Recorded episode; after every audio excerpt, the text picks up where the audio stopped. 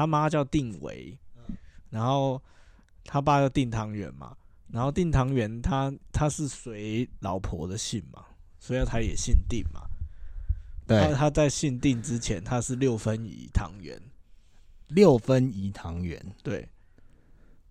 是什么意思？就 就是说他是另外自己的姓，就是原本他的姓是六分仪，然后因为他那个，然后然后就讲完，他就说，那其实就是就是在讲共济会啊，啊，真的吗？哦，因为共对对对对，因为共济会是一个那个个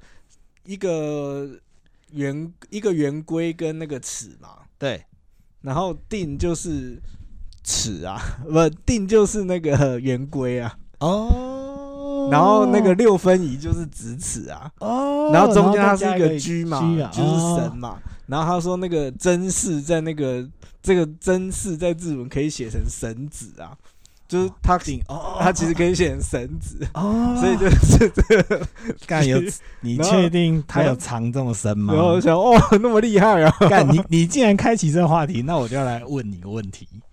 你以前超级疯狂迷恋这一部作品，对啊，就之前瓜奇一度有跟大家他说他以前年轻的时候不懂事，在跟人家吵架的时候到底钢弹比较强还是福音战士比较强，他还去跟别人吵。如果是那个时候你，你一定会跳出来说干，当然是福音战士比较强啊！靠，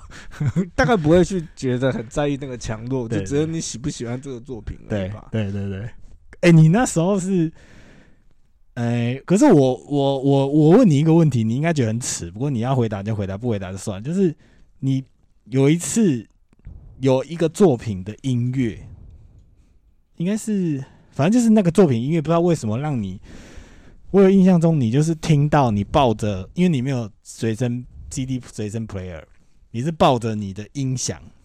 然后接着耳机，然后就一直听着它，然后跟我们一起看电视什么，就抱着那一台，然后在那边我忘记了，我没有印象。干。我那时候记得这个画面，我觉得干他妈的，你到底是傻小？干为什么有必要这样吗？就是你没有印象，我真的不记你得。是不是想我不是要逃避这个问我真的不题？记得。可是我记得你在我印象中，你最迷恋的作品有两个，一个是 EVA，刚刚你讲了，另外一个就是魔法魔法少女魔法骑士。对对对对对，嘿我们说很迷恋，就那时候很喜欢呐、那时候很喜欢，在那个时间点上面很喜欢那个动漫吧。哦，真的、哦。对啊，可是你你你现在，如果你现在回想起来是到底到底为什么你会很喜欢？其实也说不上来，就是就是一个喜欢。那时候其实也没什么兴趣，就是打电动跟看漫画、啊。那你总是会有特别喜欢的漫画、角色吧？我觉得可能那个那个时期其实很单纯。我觉得不是说你你觉得这个作品你很喜欢，纯粹就是这个角色你很喜欢，是因为角色，你觉得哦这这个女角很漂亮，所以你喜欢她。我觉得大概会是这个样子，然后故事等于只是附加的吧，就是到嗯后来你看嗯故事，你就觉得、嗯哦，故事你觉得有趣什么的。哦，但是其实说实在的，我觉得以当时我回想起来的话，其实还是你就只是对于某一些二次元角色，你觉得很喜欢。我觉得，所以那时候你算宅男吗？嗯，算吧，就是那时候就是以现在的标准来讲，那时候就是宅男啊、就是除了就是有些人可能买个海报就停了，可是如果那时候有出公仔，你可以买。当你有能力，那个时候的你，你是不是那时候？没钱啊。可是我记得你有买漫画啊，我买漫画画，册我记得也有我买画册，对我买画册，就是如果我有我有感觉到说，如果那个时候你是可以允许，你的经济能力允许的话，你是可以，会吧？就是如果有机器人或公仔什么，你应该就会会吧？可是买下那时候去就也就也没有那个经济能力啊、对当然当然当然白讲对白一点就是这个样子，所以那时候也是有模型，没有到公仔，那时候公仔还没有对不盛行，还没有不盛行，盛行。只有模型，因为我们两个蛮可是爱玩模型型其实说实在，我也没有买过 EVA 的模型，我只有买过一台黑色的。我哦，忘记是你说那个祖第几使勋第几使徒的？啊，对对，他朋友被变成使徒对对对对对，的那我我好像只有买那一只而已，其他的我也我也不知道为什么，可能那时候已经到没有什么在玩模型了吧，哦。就是那个时候，因为已经国中对差不多国中后了，高中。高中，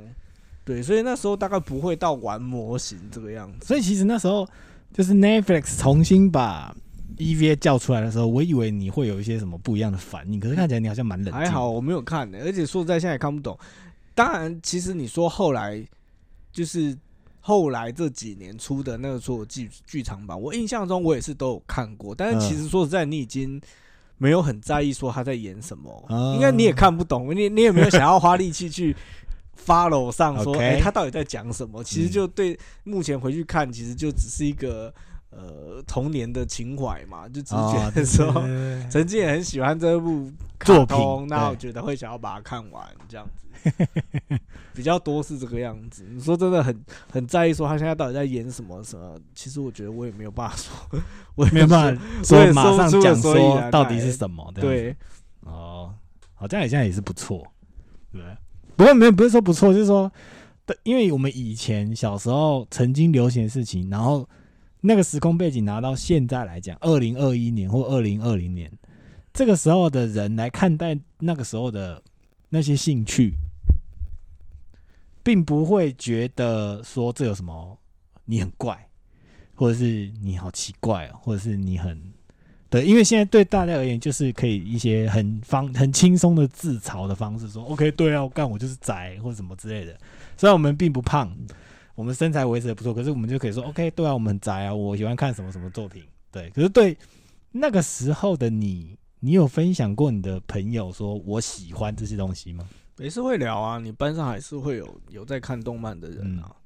对，只是我觉得现在啊，就反正年代眼镜就是有好嗯有坏。嗯那其实以目前这种新新年新的，就是近几年这样子的状况来讲，其实都跟所谓的社群有关系嘛，嗯就是网络的发达，你可以很快找到你可以，找很快找到你的同同温层、啊，对对对对，所以这个东西变成是说不会像以前，你你讯息各方面都来得很快啊，你也可以找到童话还是什么，所以可能相似来讲，已经比较少有所谓的很冷门，或是嗯、呃就只有你一个人喜欢，因为你就是还是有机会可以找到，就是跟你一样喜欢的人，类似的人这样子。对。那当然，你就也是要是要承担，就是你也会承受，因为这个也就是因为资讯的发达，你相对来讲你也要承受很多就是其他其他团体来的攻击嘛，就是他们觉得你们像很怎么样，你们哦要赞一下就就明。明很难什么之类的，就大家都可以在上面隔空交火啊，反正不用负责任这样子，对，这样也是对，我也不知道这样好还是不好。没有好不好，就是反正一定都会有啦。嗯，所以你说，呃，我们的那个我们年轻小时候那时候放到现在来，会不会觉得很奇怪？我觉得也就是因为资资讯流通，现在不管大家接不接受，但是很多概念或者是族群或是喜好来讲，对大家而言，可能你不会到说，嗯，我从来没有听过有这样子的东西，嗯，你可能不见得了解，嗯但是你一定听，过嘛，嗯嗯嗯嗯，对吧、嗯就是因为，呃，就是怎么讲，呃。怎么突然想不到那个词是什么？你知道什么？就是反正就是得力得力于现在就是这个 social media 对的威力就是这一些的威力，所以你基本上已经不会有那种嗯，我好像从来是没有很孤单的一个。人。就算你从来没有听过，你马上按 Google，你可能都可以找得出答案是什么。哦，对对啊对对对对对对。好，我们先开场一下。好啦，欢迎大家来到护国企业。我们今天再一次来跟大家讨论跟分享我们想要聊的事情。那我们这边是工程师加智商师，就是两个不同产业的人，文组加理组。好，我们一样前面来帮大家聊一个新闻。然后呢，这个新闻是，嗯，在今年的一月二十五号，那我们的那个《工商时报》呢，一样也发出一个新闻说，半导体荒恶化，日美指大国战争全球陪葬。目前就是说，我相信大家都有在看新闻，那你们可能有注意到说，最近呢有两个国家特别来台湾请求把台积电 support。他说，因为最近呢全球半导体短缺，特别是汽车用晶片状况是最严重的，所以日本的媒体认为这是由于美国陆续制裁华为、中芯国、中芯国际，所以导致说订单过于集中，然后呢统一集中到了台湾的晶圆双雄台积电跟联电。所以说，因为台积电的产能就是应该是说原本就我的了解是这样啦，就是说原本去年在疫情的时候呢，我们各各大车厂呢，因为他知道说啊，因为疫情，所以大家应该没有想要呃太使用车子这个产品，因为可能大家都待在家嘛，所以他就先跟台积电说，好，那我原本先跟你 order 一百万个晶片，那这一季就是我们先暂停，那不用了，就是你先先不用帮我做这个啊，你把你这个空出来的产能呢，就是交给其他人，或是看你怎么运用。总而言之，我这边就是不需要这么多。然后到了二零二一年呢，就开始哎，突然景气回温，所以汽车用厂这些人就突然发现说，哎干，我好像需要需要产能了，然后就突然回来问台积电跟联电说，哎，啊你你有没有办法再帮我生产？这个这个东西就在我同事比喻非常好，就是原本房东把房子租给你，然后你原本说你用不到，你退租了。然后我就把这个房间租给了下一个人，然后过没两天之后，这个租客跑来跟你说：“哎哎哎，干干干，我要租了，我要租了，你可不可以帮我想想办法？我想要再租，我想要再跟你续租，可以吗？” 那目前看起来，以以大家正常逻辑的思维来看，一定会说：“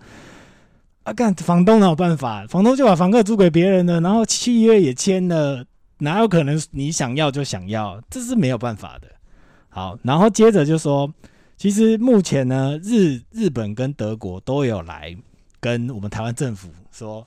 啊，拜托啦，就是帮我们瞧一下，就是请你帮我跟台积电联电瞧一下，看可不可以把产能就是再多挤一些给我，或者是你就把某些客人你请他就是延后一下，然后我我我你先让我插队，你简单来讲是他想要插队了，对，那这个问题就是。就是因为这样子呢，所以日本的特别他们的媒体就有在讨论，就说因为这样子的关系，所以造成就是全球的半导体产业太过依赖于台湾，那这个是一个很大的警讯，并不并不希望大家能够这样子，所以这个新闻呢就跟大家分享一下。然后这个地方呢有一个很吊诡的地方，就是刚刚我们前面有讲嘛，因为他说因为这个现象发生是因为。美国陆续制裁华为跟中芯国际，所以目前也有一些人在讲说，有可能因为现在新的拜登政府上任，他很有可能最后会开放这些几这些生产力给中芯跟华为，特别是中芯。反正车用晶片，说实在的，在我们半导体里面，它使用的晶圆技术是非常低阶的，它是。二四纳米以上的制程，它不用用到像台积电现在最新的像手机这种新制程的晶片，因为车子很大，反正我晶圆体、晶圆 chip 的量我不用藏，我不用害怕没地方藏，因为车子这么大台，我到处都可以藏，所以我可以用比较低阶的制程来做我想要的东西。所以现在很有很多人现在正在预测说，很有可能中芯国际生产的制程晶圆呢。因为它的水准比较低，所以在传感器跟电源管理上面可以转成汽车的零件，而且重点是汽车所需要的这些晶圆，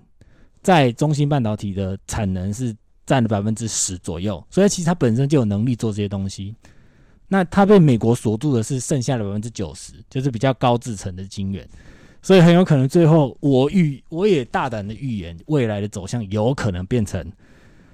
好啦，我我们美国就做个人情啊，开放这个中低阶的晶圆制成，然后让中芯半导体继续活下去，你就生产这些晶圆给这些车厂，不管是日本或是德国，所以很有可能最后结果会变成这样。那另外就是跟可以大家跟大家聊一下，就是在因为车用晶片目前在台湾。主力的生产源是八寸晶圆，就是如果以八寸来讲，在我半导体里面的世界来说，它大概是二十年前的产品。所以二十年前的产品，你就可以想象说，台积电自己有八寸厂，联电也有八寸厂，很多地方都有八寸厂，在台湾哦。那这些八寸厂的晶圆呢，它现在获得了一个绝大的优势，就是我生产出来的东西，我每卖一个，我等于赚三个。因为我没有第一个，我机台不用摊提我的成本，我的厂房不用摊提我的成本，我其他很多东西在这二十年当中，我早就把我的成本都摊底掉了。我是卖一个赚一个，所以基本上在八寸晶圆厂底下，我相信这个消息出来之后呢，我看最近金元的股价还是有一些地方还是相对的厉害，相对的稳定，因为它的确在短时间内就是需要消耗这些产能，就是德国跟日本就是需要这些东西啊，你没有给我这些东西，我就是生产不出车子来，而且现在市场看起来大家又趋向乐观了，因为你开始打疫苗嘛，那你你疫苗开始之后，大家有了抗体，就大家就要开始到处走了，就要开始整个经全球的经济就要。就要开始往前往前推进了，所以我个人是大胆预测说，有可能中芯半导体因为这样会被美国政府放行了。这个这个是很多人在预测，可是我个人认为这个这个剧本是蛮有可能发生的啦。对，然后呢，最后就是因为我们刚刚前面有讲说，日本因为特别出来喊话嘛，所以说台积电旗下的世界先进也跟日本的经济新闻表示呢。因为车商除了订单突然的追加，可是其实也有许多是重复的，所以导致呢这个数量我难以估计。就是啊干，你可能以前 booking，然后现在又重复 booking，所以我也不知道怎么办。那如果只是口头表达需要，由于仍有订单被取消的风险，所以半导体的制造商呢不会轻易的增产，就是说啊干你喊归喊呐，我也不可能因为你就是他妈赶快。多盖一个厂，然后就赶快符合你们的制程，因为你多盖一个厂要一年嘛，所以你哪有可能你说要就马上要？所以这个基本上都是一些国际，应该说大国大国之间的一些角力，就是出来喊一下，就说啊，我们国内的自己的产业有困难，那我们这个国家的政府出来稍微帮你们缓解一下，说哦，我不是没有做事哦，我有帮你跟人家喊话，那到底是怎么样？说实在的，我们也没办法确认。可是我们有帮你喊。那我们前一阵子的新闻也有另外一个报说，哦，有人在喊说，台湾请用金元来换疫苗，就真的有人这样喊。然后我就看到经济部有人就发出一个这样的新闻，说真的有人想做这件事，用以物易物的代式方式来处理处理这件事情。可是我个人认为，因为台湾还毕竟还是小小地方啦，虽然我们占据了金元这个重要的位置，可是。在那种国与国之间的博弈，没有这么容易说好了好了，你用金元来换，我就把疫苗给你了，没有这种事啊，这种事情也不可能真的发生。我是觉得这也是沦为表面比较多啦，就是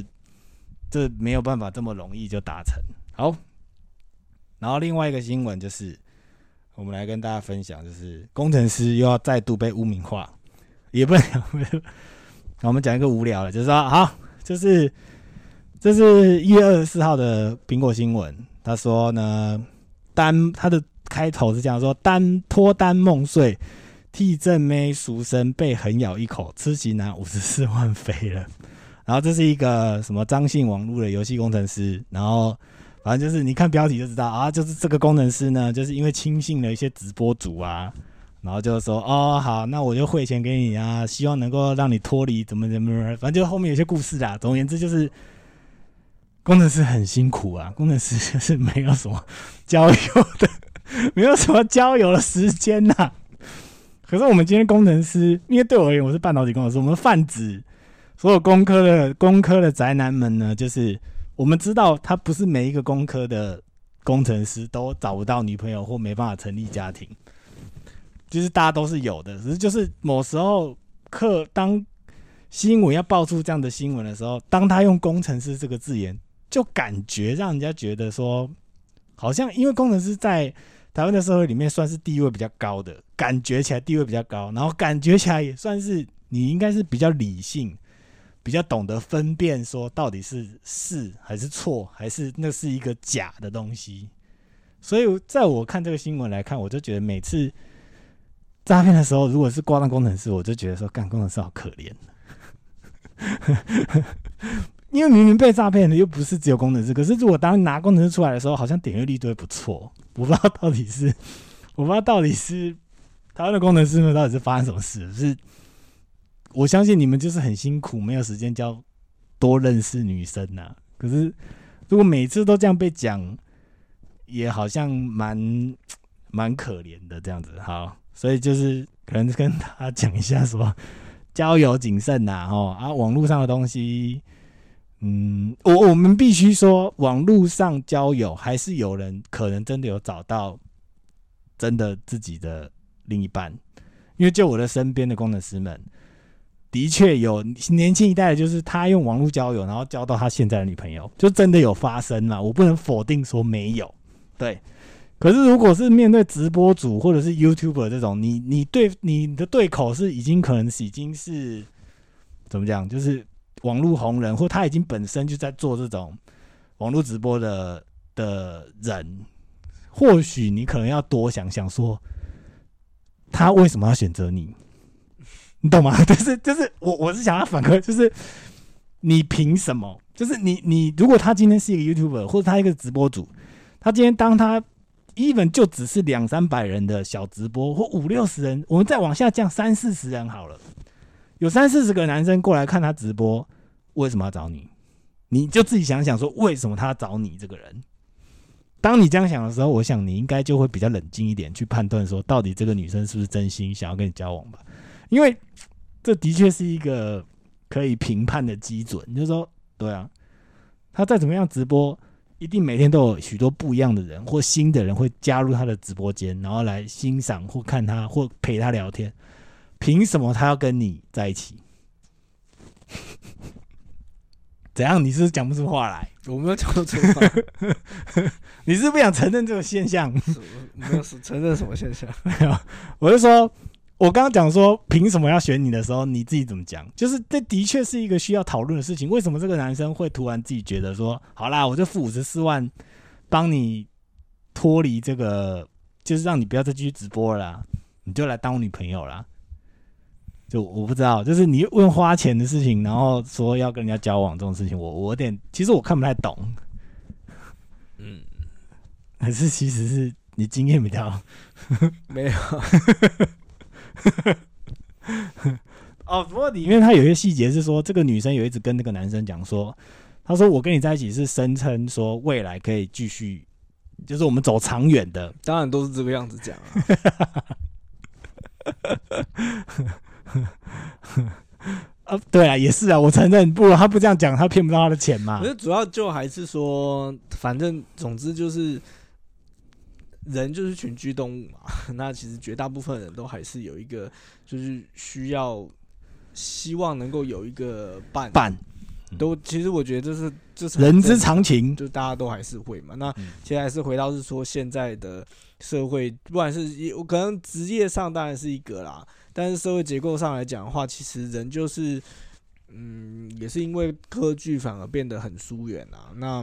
哦，对了，因为我们没办法人跟人就是面对面聊天，是对，就所以可能对于某一些人，尤其是说可能大家刻板印象，可能工程师就是比较多时间，可能是面对于 呃科技机台。嗯，然后可能男同事还是比较多，对，那其实是说这一些所谓的跟人相处、沟通的能力，本来就会，本来就是需要培养的，他需要一直练习还是什么怎么样子？那既然他在他原本的环境里面就一直很缺乏这样子一个机会的话，那你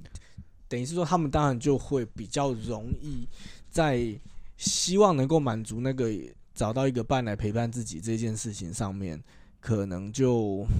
没有办法，就是没有办法维持在一个这么理性的状况的状的状态下去去分辨说，哎，到底是怎么样子？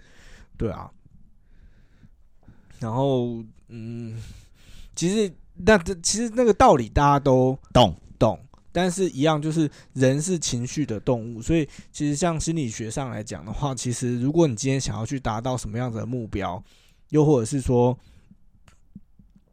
就是驱动人，其实最好的是情绪嘛。其实，呃，比较常见的可能像是选选举，嗯，选举就是一个很常见的哦，那个激情的去号召你的支持者，比所谓的理性的去跟他们说明为什么今天支持我比较好。其实说实在的。靠情绪去所谓的情绪啊，所谓的仇恨啊，那种去推动，嗯，那种要来的更直接、更有效，嗯，就是一个人的惯性，嗯，绝大部分的人，哦，除非说你，呃，真的是非常理性，然后你知道什么在什么样的时间点稍微停下，嗯，你你可以在自己的内在告诉自己说，稍微停下来去做一些整理，去理清你的情绪跟你目前的动机，但是绝大部分人不会。停下来。对，不不太会有那样子的一个觉察，说哦，这个时间我我似乎应该要停下来，稍微去呃，再再这跟年纪有关系吗？嗯，不一定，我觉得跟年纪不见不见得有一定的关系。有些人从头就可能一辈子都很冲动，也是有的。哦，对，对，所以那有时候就不管是性格还是什么怎么样，总之这也是一个呃，如果像在智商工作里面有一些个案比较缺乏，我们发现是说在跟他工作的过程，我们或许也会带他去看到，诶，他可能也会意识到说，呃，其实我好像在某一些状态下很容易缺乏。呃，就是一个比较客观理智的去评估的话，其实也是一来是一个部分是智商师可能在会谈工作的时候会带他去分析这一些他的状况，嗯然，后他自己看不到嘛。然后另外一个部分的话，就是可能也是告诉他一些方式，让他之后再回到自己生活里不要面，在再犯错类似的类似的状况里面，他可以知道说，哎，那个警讯对我而言是什么？我是不是需要停下来？那嗯我可以我可以怎么样子嗯去、去整理这样子的事情，来避免一些可能太过于情绪化而落入某一些陷阱。嗯哼，这大概会是我可能我们工作上面会遇到的啦。那其实回过头来讲，你说一个很，所以之所以为什么有些时候我们一个旁观者在不管是看新闻或是看报道，你会觉得说啊，竟然有人会为了这个上当，哦，对，但你会觉得很不解。但是其实你真的认真去稍微思考一下的话，呃，当然我们都可以有那个自信，觉得说我可能不会发生，这这一定不会发生在我身上，嗯我一定不会被骗到。嗯，但是我觉得那个、呃可，我觉得不见得这么有把握啦。但是你去理你呃，我们还是会觉得是说，可能那种东西不要发生会在我身上，但是我觉得不会到说，对以我的工作职业，呃，以我的职业别来看这一些事情，我不会觉得是说。哦，好荒谬哦！怎么会这样？怎么还会有人会被骗？哦，你当然还是会觉得很荒谬，但是你不会觉得是说这是完全没有可能的，还是会有人上当。就是对，以以近期来讲好了，你说很多那个，可能最近我看 YouTube，我发现很多那个运彩的广告，哦哦哦哦，嗯嗯，就是说哦那个这个老师很准啊，去啊去啊啊怎么样啊子，就是哦，你跟我一起买 NBA 什么什么，然后就可以中多少钱？对，就是他们的广告也都拍的非常的细致。没有没有不是细致，就是很直接粗暴，就是哦哦，你看我跟了，然后我就拿多少钱？开跑车，然后我我我放很多的现金在我的前面，在我的前面，然后排给你看这样子，然后就是哦算钱算不完，就是那种很简单 粗暴的那种。其实你想，就是大概会是几年前蛮多，也是类似这样子的一个类似相相对的那种诈骗，也是诈骗性质的一些广告，也都在 Face Facebook 上面也是很多啊，就是嗯拍手表啊，拍车钥匙啊。嗯然后可能旁边一叠钞票，就是大概都是这一种，嗯然后就是会就是哦，有兴趣你就来问啊，就呃，我也没有强迫你，我只是 show off 我对的你成果。你可以，我想要跟大家分享啊，对，就是这些你都会觉得其实一样嘛。你冷静想想，就是如果这件事情是这么稳赚不赔的事情，我为什么要找你？哦，对，我为什么要找你？对啊，我可以去借钱啊跟刚刚我那个私讯刚刚的是一样的哦，就是说我有三十个人在看我直播，我为什么要找你？这这跟那个又不太一样，因为有可能我我会自以为觉得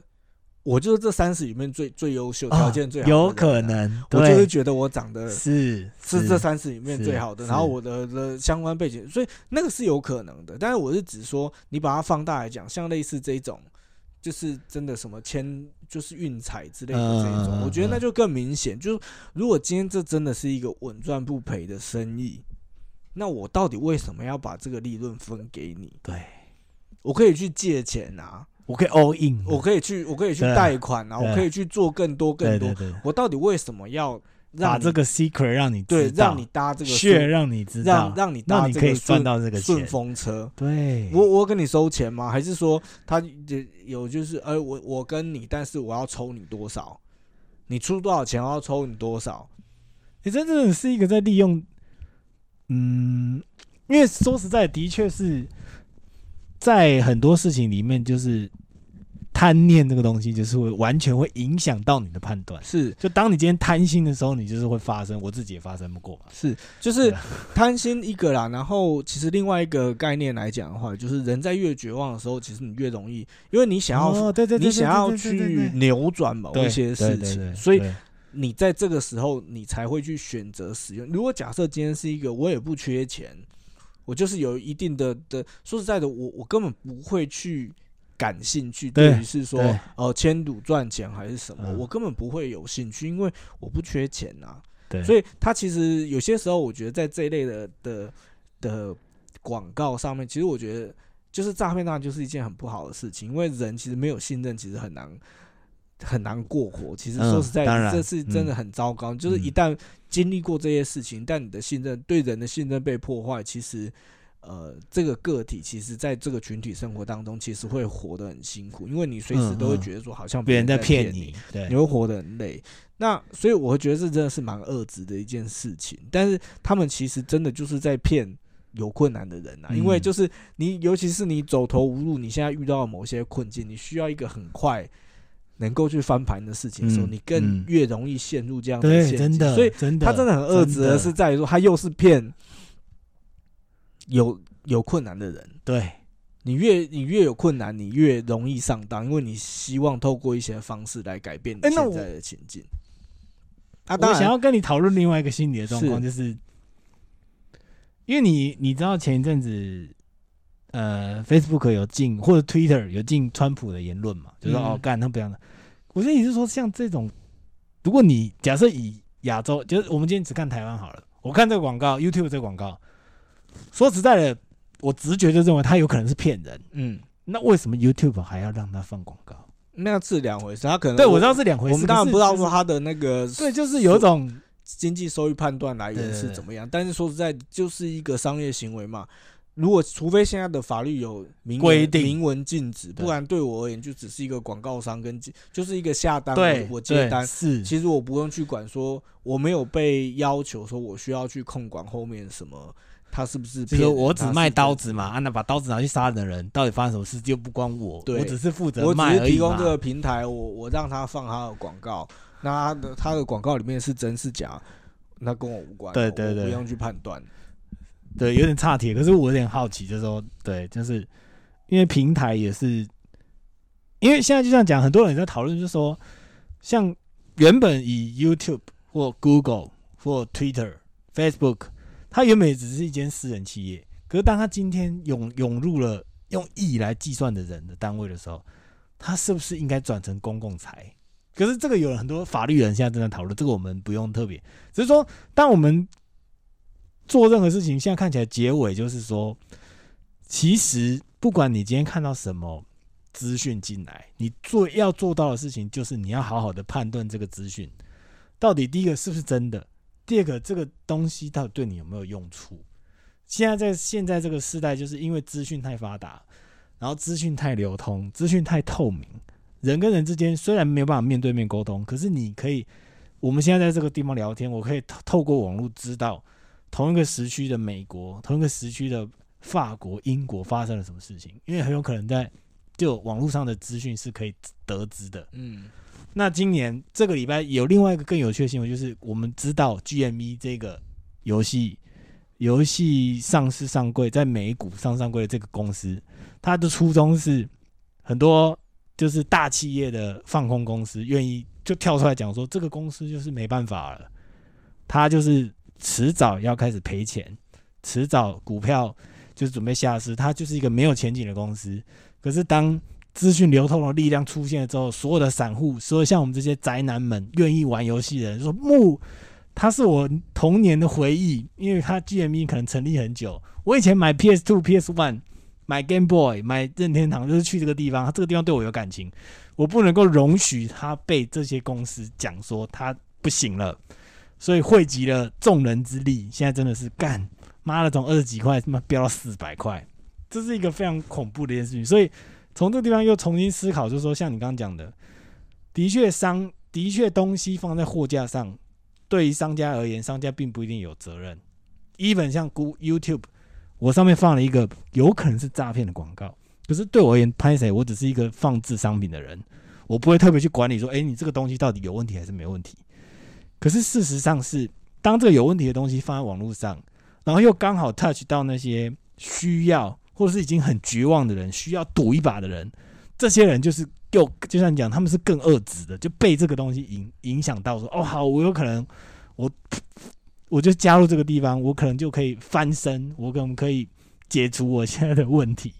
所以其实这是一个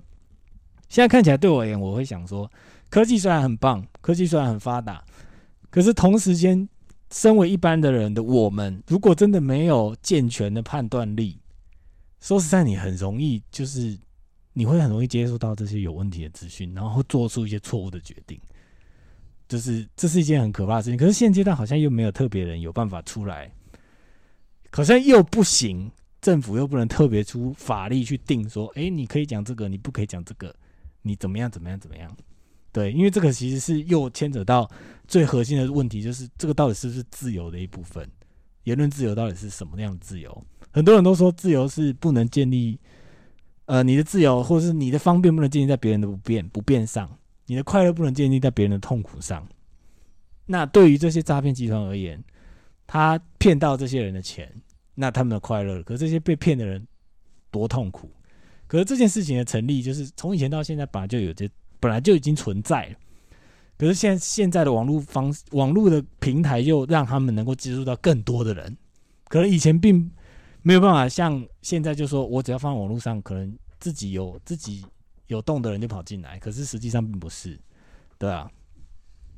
没关系啊，反正大概是就是这样子。嗯对就是我们很难，我们只是聊一下说科技的好处，然后也可能就是提醒一下观众说，当你有任何的讯息进来，或者是任何诱惑你的事情进来，你可能需要做一些更冷静的判断才可以，不然你很容易就被牵着鼻子走。不然，而且尤其是当你在最绝望的时候，你其实更应该要冷静。就像我前阵子有跟我老婆聊过，他们刚好家里发生一些事情，然后她那时候心情非常浮动，在最浮动的时候，最不能够做最重大的决定，因为她只要一做重大决定，就马上会出事情。因为其实当下她的确也是做了一些错误的决定，做一些错误的判断，然后造成现在有些事情必须要额外去花心力处理。嗯对啊对啊，这是其实也是 跟大家共享啊，因为现阶段很多人你需要朋友，不管是实体的还是虚拟的，当你在很痛苦、很困难的时候，请你一定要跟你的朋友好好聊聊聊一聊，他有可能会给你好的建议，有可能不会，可是至少可以帮助你思考这个东西到底是对你现在的对现在的你而言是好还是不好，你该不该做，你不还是你不应该做，还是你应该忍耐再看一看。这个都的确是现阶段在资讯流通的人的身上，我们必须要具备的技能、欸。真的是要具备。你不是说你不不不要，就是你一定要拥有这样判断的技能，不然你很容易受伤。就像我们刚刚讲，工程师其实也没做错什么，他也是努力赚钱，只是因为他工作时间太长了，他没有办法有多余的时间认识更多人，他只能透过网络，透过直播组。然后很不幸的认识了这个漂亮的直播主之后，这个直播主又对他提出需求，然后他又愿意付出他的需，就是满足他的需求。原本以为可以继续往下走，或者是交往，可是实际上并没有。对，就是 后面就是变成了这样子很，怎么讲？我们不一开始当然我们有一点带着戏谑的心情来看这个新闻，可是实际上我们往后发觉，发现其实这是一件非常辛苦的一件事情，算吗？就是大家其实要自己注意。嗯，对，要小心。对，好，那个，另外我们来聊一下那个晋级的巨人好了。我们前几集我们有说，我的岳母来问我说，长辈啦，岳母或长辈来问你说要不要看《鬼灭之刃》，然后最近不知道为什么他们竟然迷上了继续去了，而且重点是还追完了。追完是从第一季开始追，他不是从中间开始，从第一季追到现在最新最新的 Final Season。对，然后就是，我不知道是不是我们也应该试一下，我们把这东这个作品推给我们的父母，看他们的反应是什么。我当 我觉得应该不接受度应该不高啦。我想说，我们前面既然是用动画做开场，我想说最后还是用动画来做个结尾好了。干不这么解聊，对，因为这个这个东西就是二次元的东西。说实在的，有时候就是我我我岳我岳母跟我老婆都同时看了这个作品，他们在看完之后，他们只有讲出一个做，只有跟我讨论一个事情，就说这个东西是有拍成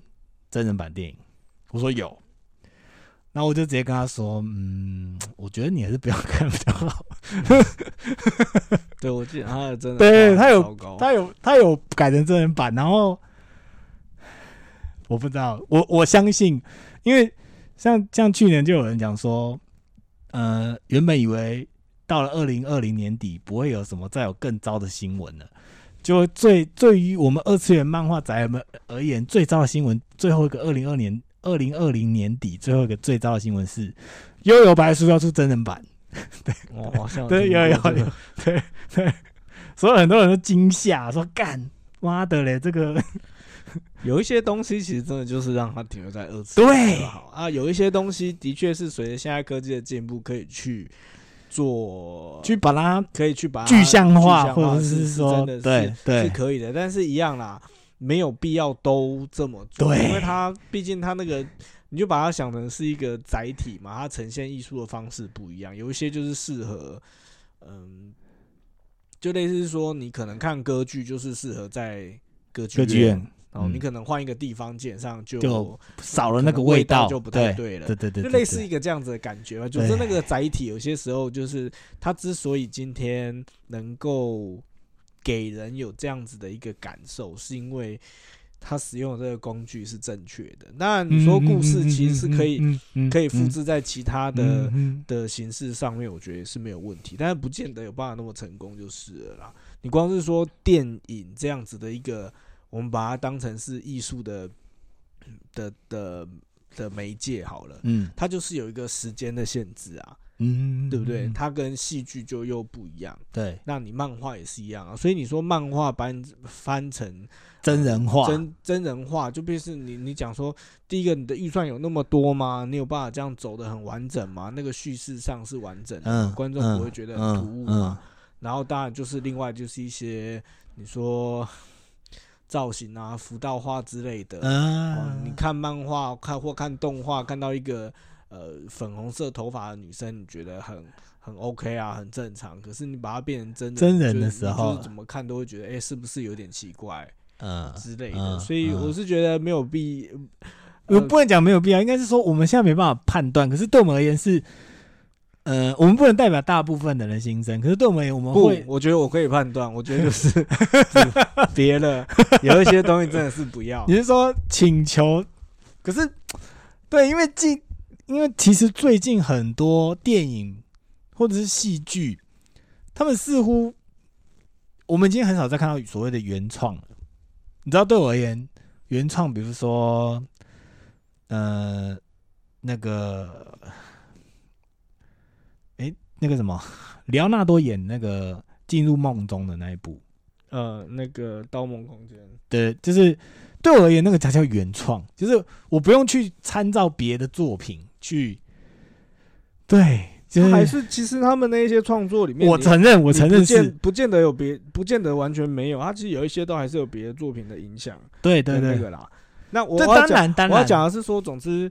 真人化这件事情，就是你需要慎选主题，不是什么都适合。像以以去以起几年前那个第一玩家，呃一级一级玩家，你说第一次在大荧幕上面看到钢弹这件事情，对我而言是很感动的。也就是说，其实以现今的嗯的科技能力，其实是可以呈现一个这么真实的钢弹嗯这件事情，嗯或者是你说像哥吉拉那种，嗯就是嗯。等于是目前的电金刚，电影科技是可以，然后所以类似那样子的故事，你要去做那样子的转换，我觉得